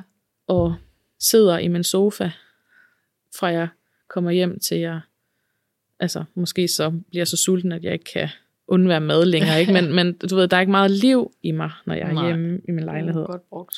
Jeg er brugt er meget anderledes end den person, jeg er, når jeg så er ude af lejligheden. Mm. Øhm, og jeg har også mange sygedage på mit studie. Okay. Og kan også huske på et tidspunkt, hvor jeg simpelthen altså, lyver om, at jeg er faldet i badet, Mm. for ikke at komme, fordi jeg bare sådan har brug for en pause. Mm. Øh, og det, det er noget, jeg godt kan, altså et mønster, jeg godt kan genkende i mig selv, at, at når tingene bliver for meget, eller jeg har brug for at restituere, så, så siger jeg, at jeg er syg. Mm. Så, så jeg, jeg har også, altså jeg var meget syg på mit studie, men når jeg var der, så var jeg, så var jeg der også. Mm. Og var på og havde gode idéer, og Mm-hmm. ja, dygtig til at skrive altså, rapporter.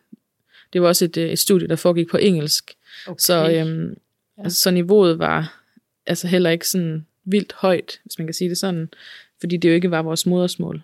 Nej, No, nogle af os, der studerede der. Så det var også sådan okay at være lidt mellemgod, mm. i stedet for at være den bedste. Og, Ja, ja. ja. Og det tror jeg også, jeg trives godt i, for så var der ikke så meget pres på, på en eller anden måde. Jeg prøver også at have lidt forskelligt arbejde i Aalborg, for at tjene nogle penge. Det lykkedes jeg ikke med. Øh, det var som om efter det der, den der restaurant, jeg var i, at det var bare, øh, det var svært at leve op til det, tror jeg, nogle andre jobs. At der, det må også, hvis du har været så brugt, når du kom hjem Ja, fra studiet, præcis. så har det da også været mega svært, hvis man så også skulle have et job. Ja, og alligevel så melder jeg mig også til at være med i en musical, og jeg, altså, Mm. jeg melder mig jo til alt muligt, fordi jeg på en eller anden måde tror jeg, jeg søger efter noget mere indhold i mit liv. Mm. Prøver også at motionere, gå i træningscenter, fordi det kan jeg se mange af mine veninder gøre og sådan noget, men har bare så svært ved at slæbe mig selv afsted. Har svært ved at handle, har svært ved at lave mad. Mm. Og den der side af mig, er der ikke nogen, der ser. Fordi det er Hvordan sådan, kan det være? Der er ingen, der får lov at se den side. Mm, jeg det tror, er jo sådan lidt øh, dobbelt agent. Fuldstændig. Øhm, jeg, tror ikke, jeg tror ikke, jeg lægger skjul på den. Men som om, at øhm, hvis vi har været hjemme i min lejlighed, jamen, så har jeg jo vidst, at jeg fik gæster, og så har jeg vidst, hvordan jeg skulle præsentere mig selv. Ja. Øhm, og når jeg har været hjemme og besøge andre, så har jeg vidst, at, hvordan jeg skulle præsentere mig selv. Mm-hmm. Så det har altid været en meget velpoleret facade, folk mm. har mødt. Men samtidig har jeg også godt altså, haft et stort behov for at tale om mine problemer. Øhm, og har også lidt, det er også lidt en, en, en identitet, jeg har taget på mig med, jamen, at jeg er sådan en, man kan have dybe samtaler med. Mm. Øhm, og også sådan en, der deler meget ud af mig selv, når Ja. ja. jeg taler med andre. Og så har jeg bare, så har vi jo altså, drukket os fulde rigtig meget af tiden, så det har også ligesom været det, vi har lavet. Så, Mm. så det er jo også begrænset, hvor meget vi egentlig har været sammen, tror jeg, uden for studiet, hvor vi har kigget ind i hinandens privatliv. Og så har jeg været, været bange for, tror jeg, hvad folk skulle tænke om mig, hvis de så, hvor meget jeg kæmpede. Mm. Ja. Og så da jeg er på mit andet år på uni, der møder jeg som en mand, som så starter på samme studie, hvor jeg så er tutor for ham. Mm. Øh, og vi er stadigvæk, vi har været gift i ni år i dag. Mm. Eller ikke i dag, Ej, men dejligt. Ja. til dags dato. Og lige pludselig så find, får jeg jo ham at høre til, Ja. kan man sige. Øh, og vi flytter også ret hurtigt sammen, og han er en helt anden støbning end mig, som ikke, overhovedet ikke har samme sociale behov. Altså, jeg har, jeg har haft et, altså et over socialt behov, vil jeg næsten sige. At jeg har haft virkelig svært ved at være alene. Øhm, har været bange for den der tomhed, tror jeg, stillhed. Har ikke vidst, hvad jeg skulle sådan... Ja, jeg har sådan haft brug for at holde mig i gang, tror jeg. Og har, mm. har været meget god til at vedligeholde mine relationer. Mm-hmm. Og også været den, der tog initiativ, og sådan, skal vi ikke lave noget, skal vi ikke se, skal vi ikke... Øhm. Så lige pludselig så får jeg jo altså min mand som kæreste, hvor at han har et helt andet behov, og altså, at, at det synes jeg er mærkeligt, på en eller anden måde, ikke? hvordan ja. han, han kan altså gerne vil være alene. Ja, men sådan min, min universitetsperiode, den, den, øhm, den er altså fest og farver, og har fundet mig et studie, hvor rammerne passer rigtig godt til min mentale tilstand, hvor jeg godt kan komme igennem det på, og egentlig sådan præstere flot, uden at jeg egentlig behøver at gøre en særlig stor indsats for det.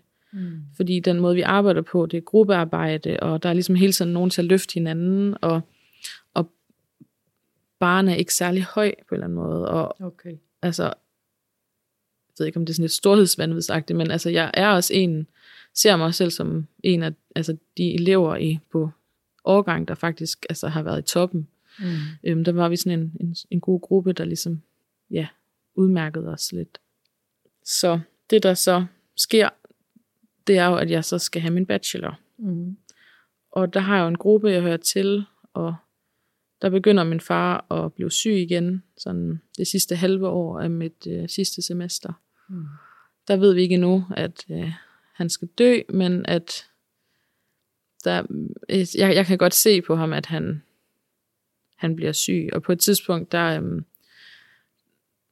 det er måske nogle år før det, men, men der skal han sådan have stråler i en knude, han har omkring altså hjertet, hvor at, øhm, at, at de finder ud af, at han har så stort hjertesvigt, at de var lige ved at altså, slå ham ihjel med, med behandling dengang. Og sådan noget. Så der har været nogle episoder i det her, i min fars sygdomsforløb, der har været voldsomme og akutte, men som jeg alligevel har følt, at man sådan har faret lidt ind under gulvtæppet for ikke at slå mig ud af kurs. Mm.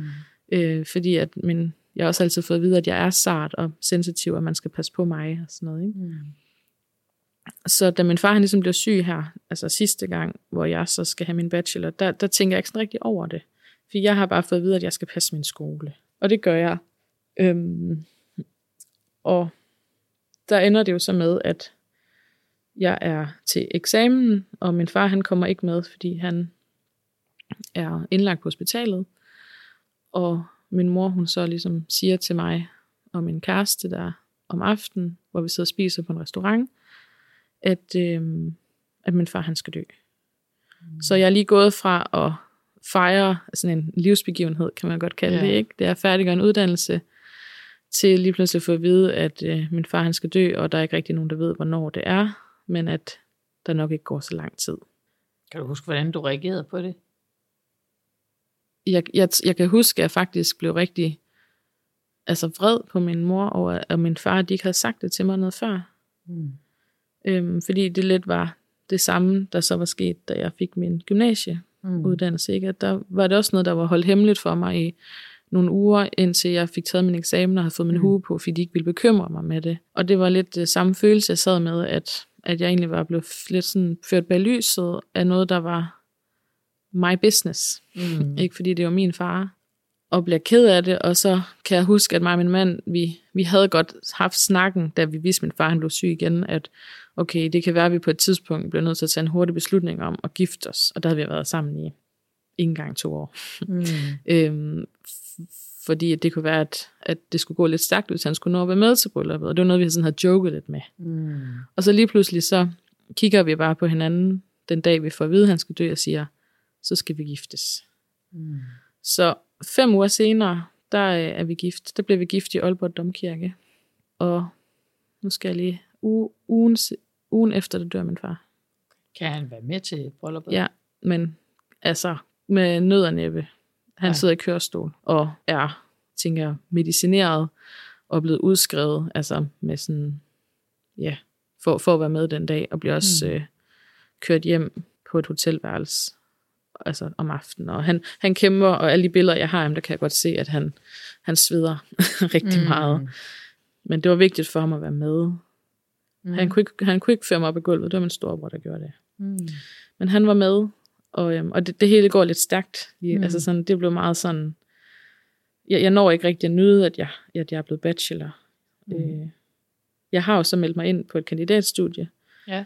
og så bliver vi gift, og har bestilt øh, bryllupsrejse, som vi så bliver nødt til at aflyse, fordi at min far så dør der mm. ugen efter, vi er blevet gift. Og så skal han begraves, og så starter jeg på min kandidat, sådan, altså, ja, et par uger efter. Hold Så det går meget sådan uh, trip-trap, træsko det hele. Ja. Og jeg kan ikke helt, jeg kan ikke helt huske, hvordan jeg havde det. Jeg kan bare huske, at jeg, at da jeg så starter på min kandidat, og der ligesom falder ro på det hele, så reagerer jeg kraftigt på det. Og jeg tror kun, jeg er på min kandidat i tre uger, øhm, hvor jeg så bliver nødt til at melde mig ud igen. Fordi jeg kan mærke, at jeg kan bare ikke. Øh, og jeg tror også, det der også sker i den periode, det er, at alle de veninder og venner, jeg sådan har været sammen med i tre år, Mm. de jo flytter, fordi mange af dem skal læse i Aarhus. Mm. Nogle af dem flytter til København. Øhm, og alligevel så er jeg den eneste tilbage i Aalborg. Nå, for Fordi at, at jeg så har valgt at læse min kandidat i Aalborg. Ja. Fordi min mand, han jo stadigvæk manglede et år på hans studie. Ja. Og fordi jeg bare godt kunne lide at bo i Aalborg. Mm. Og lige så flytter alle frem, og min far han dør, og det sker på samme tid. Mm. Øh, så det, det, det, øh, det var hårdt, det kan jeg virkelig huske. Ja. ja. Det der med at stå i sådan en livskrise, det er at miste en forælder som 25-årig. Ja. Og samtidig også miste ens øh, hverdag Mm. og ens venner. Og så samtidig skulle læ- altså starte et nyt studie, hvor jeg skal lære nogle helt nye mennesker at kende. Ja, for det virker Ja. ja. som om, også i forhold til det, du fortalte på gymnasiet, at du har haft det godt, når du sådan Det har jeg. har haft nogle faste helt mennesker at være sikkert. sammen med om noget bestemt. Ja, jeg har altid været, altså befundet mig godt i fællesskaber, når jeg har mm. Været tryg i dem. Ja. Øhm, men, men der kan jeg også godt se, at med, med alderen og årene, at jo mere presset mit liv bliver, jo sværere bliver det for mig at, at indgå i de her nye fællesskaber, og sådan slappe af i dem, og tage initiativ, mm. og investere, kan man vel godt kalde det. Mm. Og, og der kan jeg se på kandidaten, at jeg prøver, for jeg ved, det er vigtigt for min far. Mm. Selvom han er død, så har han jo sagt til mig, at, øh, at han ville blive skuffet, hvis jeg kom på øh, hvad hedder sådan noget, dagpenge. Så jeg altså, kæmper virkelig for at komme han afsted. sagt det, inden han døde? Ja, Hold da kæft. ja. Ja. Øhm, der var store forventninger. Ja. Men kan bare mærke, altså, at jeg kan ikke komme afsted. Jeg kan ikke vedligeholde det studie, og ja, igen er det også et studie, jeg har valgt, fordi der ikke var nogen optagelsesprøve. Mm. Hvor at mange af mine andre venner fra bacheloren, de har jo valgt at læse et studie i Aarhus, som havde været mere sådan oplagt, men hvor der skulle man ligesom altså, lave en form for ansøgningsbrev, og det kunne jeg bare slet ikke overskue, altså Mm. overhovedet. Mm. Og, og det præger altså mange af mine valg sådan i livet fremadrettet, det der med, at så snart der har været en form for bedømmelsesfase, så, så hopper jeg fra, for jeg er bange for, at jeg ikke kan leve op til forventningerne. Det er jo egentlig mærkeligt, ikke? Fordi Jo. du fortæller jo, at du faktisk var skide god Ja, på din bacheloruddannelse. ja. Men det synes jeg i hvert fald, jeg var. ja, ja. Og ja, du må jo have haft det, Ja. følt dig godt i det, og, Ja. altså at du så alligevel ikke har... Jeg har altid befundet mig godt i, når jeg har fået anerkendelse af ros, så er der bare phew, ingen, øh, Mm. ingen vej tilbage. Men det der med, når jeg ikke ved, om jeg er god nok, Mm. så, øhm, så, har jeg, så skal der i hvert fald en helt anden drivkraft til, som er noget interesse, eller Mm. Ja, for det virker lidt som om, du forventer, mm, at det ikke kommer. ja, jamen jeg har sådan en gå øh, grundlæggende indstilling til mig selv om, at, at jeg ikke kan finde ud af ting. Nej, så- okay, men så lader jeg være. modbevist. Ja. Ja, præcis. Øhm, Okay.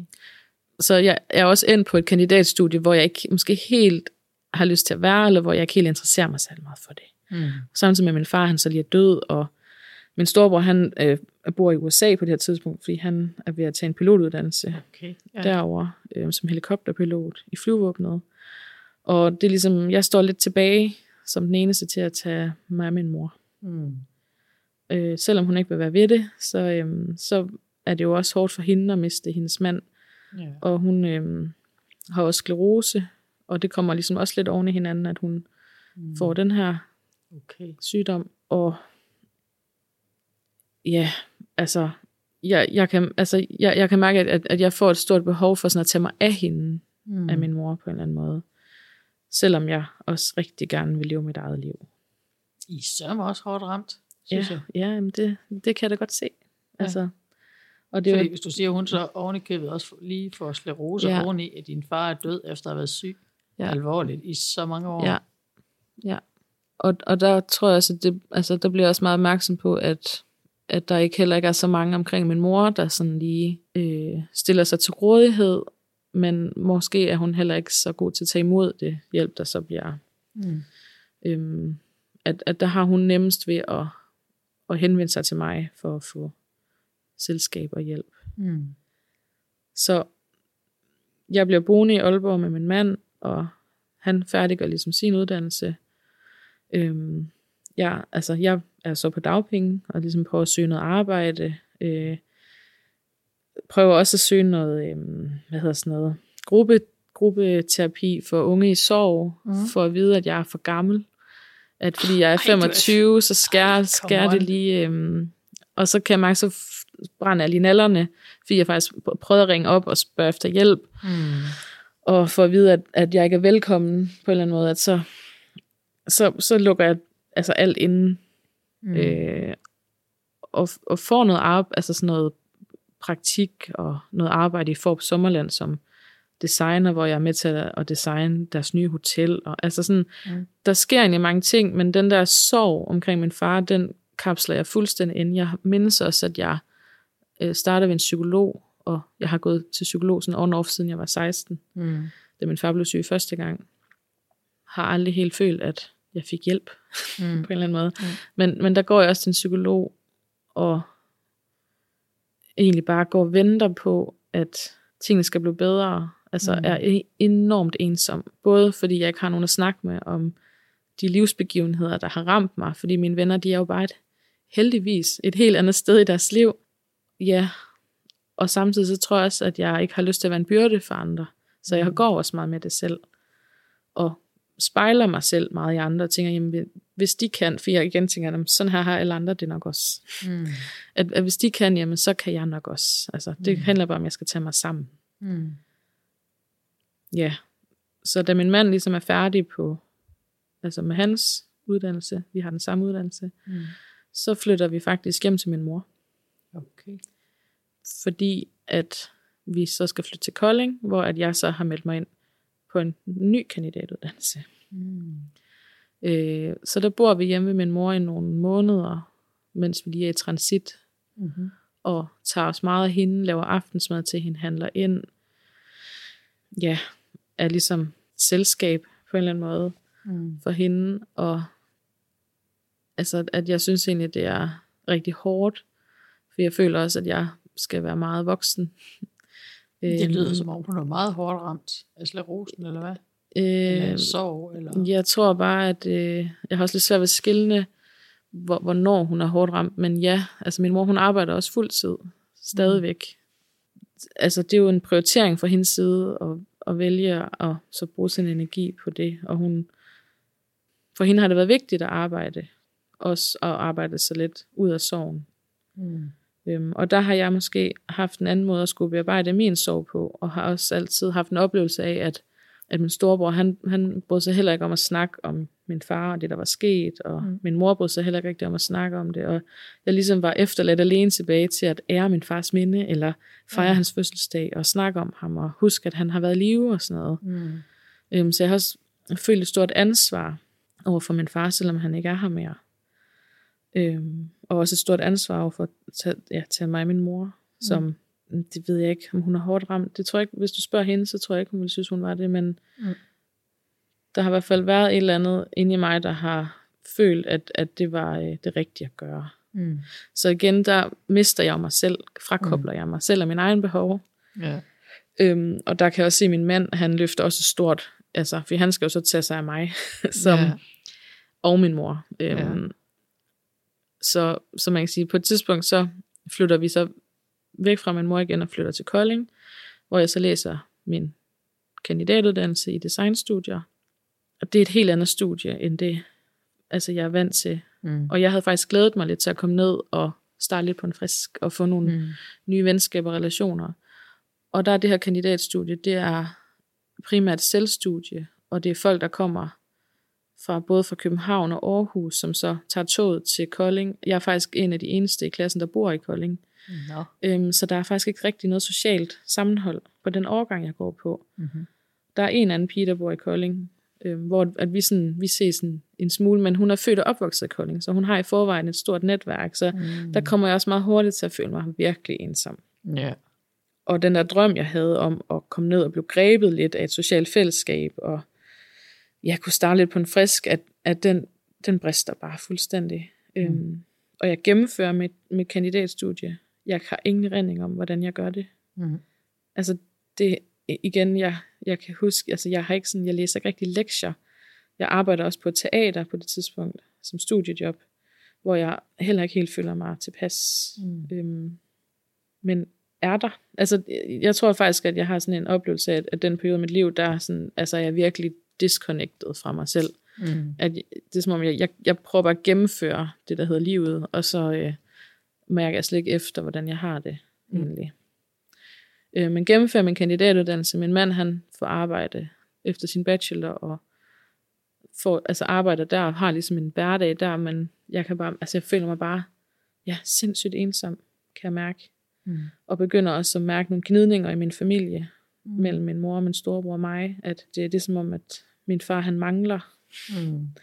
på en eller anden måde, og at, at på det tidspunkt, der har jeg ikke selv en bevidsthed om, at min familie ikke har været som alle andres familier, men kan godt begynde at mærke, at jeg har faktisk enormt svært ved at være sammen med min familie, at jeg får det fysisk dårligt af det, og, og Mm. bliver bange og får angst, og, og igen, så er jeg bare sådan en bulldozer, der bare kører igennem det, Mm. fordi det er jeg vant til, at det er bare sådan, jeg skal ordne ting, der er svære i mit liv, det er bare ved at fortsætte fremad. Mm.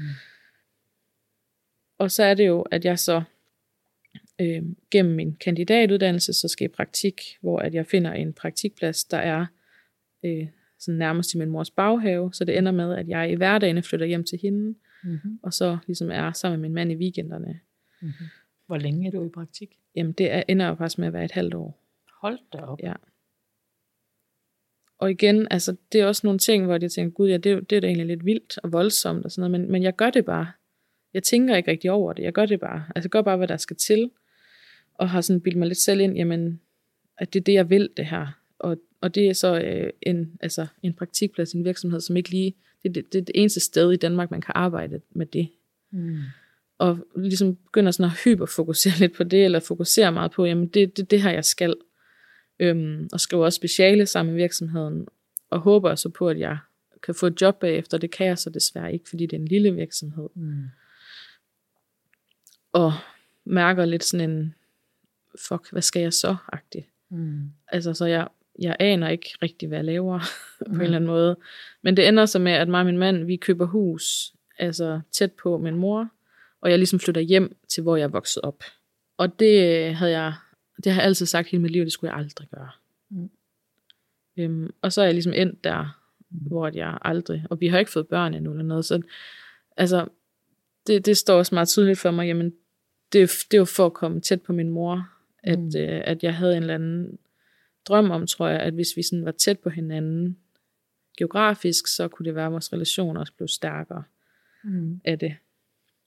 Og ja, altså bliver færdig med min kandidat, knokler røven ud af bukserne for at få et arbejde, så jeg ikke skal være på dagpenge. Og det ender så med efter, det ved jeg ikke, et år, tror jeg, at den her virksomhed, jeg har været i praktik ved, de så ringer til mig og spørger, om- om jeg vil have de der drømmejob, jeg så har, har gået og set frem til. Wow, det er da helt vildt. Det er da mega flot. Ja.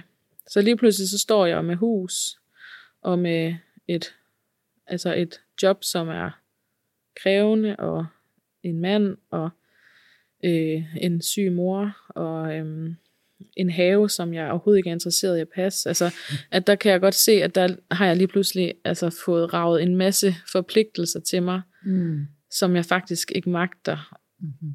at tage mig af, fordi jeg ikke engang kan tage mig af mig selv. Mm. Og i starten, der, altså, der elsker jeg at gå på arbejde, fordi at, altså, jeg kniber mig næsten i armen, fordi jeg bare bliver sådan, wow, hvor det vildt, jeg kan leve af det her. Hvor at, at lige så stille kan jeg godt se, at der ryger jeg ned i en, altså en jeg ved ikke om det er en depression, men i hvert fald en form for belastningsperiode, hvor at det eneste, jeg kan, når jeg kommer hjem, det er at lægge mig på sofaen og vente på, at, jeg, at klokken bliver nok til, at jeg kan gå i seng, og så stå op og så gøre det samme øh, forfra. Og min mand øh, får arbejde på en efterskole og går desværre ned med stress. Så han er ligesom også stærkt belastet i en lang periode på et par år, tror jeg, inden han selv vil indrømme, at han så har stress. Så vi er ligesom begge to ret øh, udmagret yeah. derhjemme. Og, øhm, og det her hus, det vokser os bare sådan over ørerne. Og det, og det, der sådan var drømmen, det blev lige pludselig bare til et mareridt på mm. en eller anden mm. måde. Men altså igen, vi fortsætter bare, fordi vi tænker, jamen det er jo nok sådan, alle har det. Vi kan jo bare se vores venner, jamen de kan jo godt have øh, hus og have og arbejde, så det må bare være os, der gør det forkert på en eller anden måde. Mm. Øhm, og min mor begynder at skulle bruge mere og mere hjælp, og ja, får sig en ny kæreste, som også skaber noget fnider fnader, hvis man kan kalde det det. Mm. Og så sker der egentlig noget lige inden corona, mm. som ligesom bliver sådan et vendepunkt for ja. mig. Øh, mig og min mand, vi så ligesom beslutter os for at prøve, okay, men nu kan det være, at vi skal have et barn, det kan være, at det ligesom kan ændre på det hele, at det kan være, det det, vi mangler, som mm. kan give os noget lyst til at, noget mening med livet igen.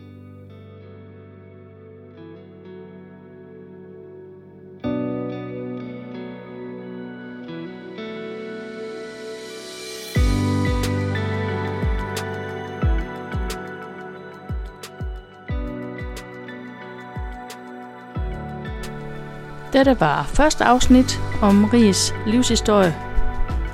Når jeg hører Rie fortælle, bliver jeg imponeret over, hvor fuld af livskraft og energi hun er. Og jeg synes, det er vildt flot, hvordan hun gang på gang har formået at komme på benene igen, når hun har haft et dyk.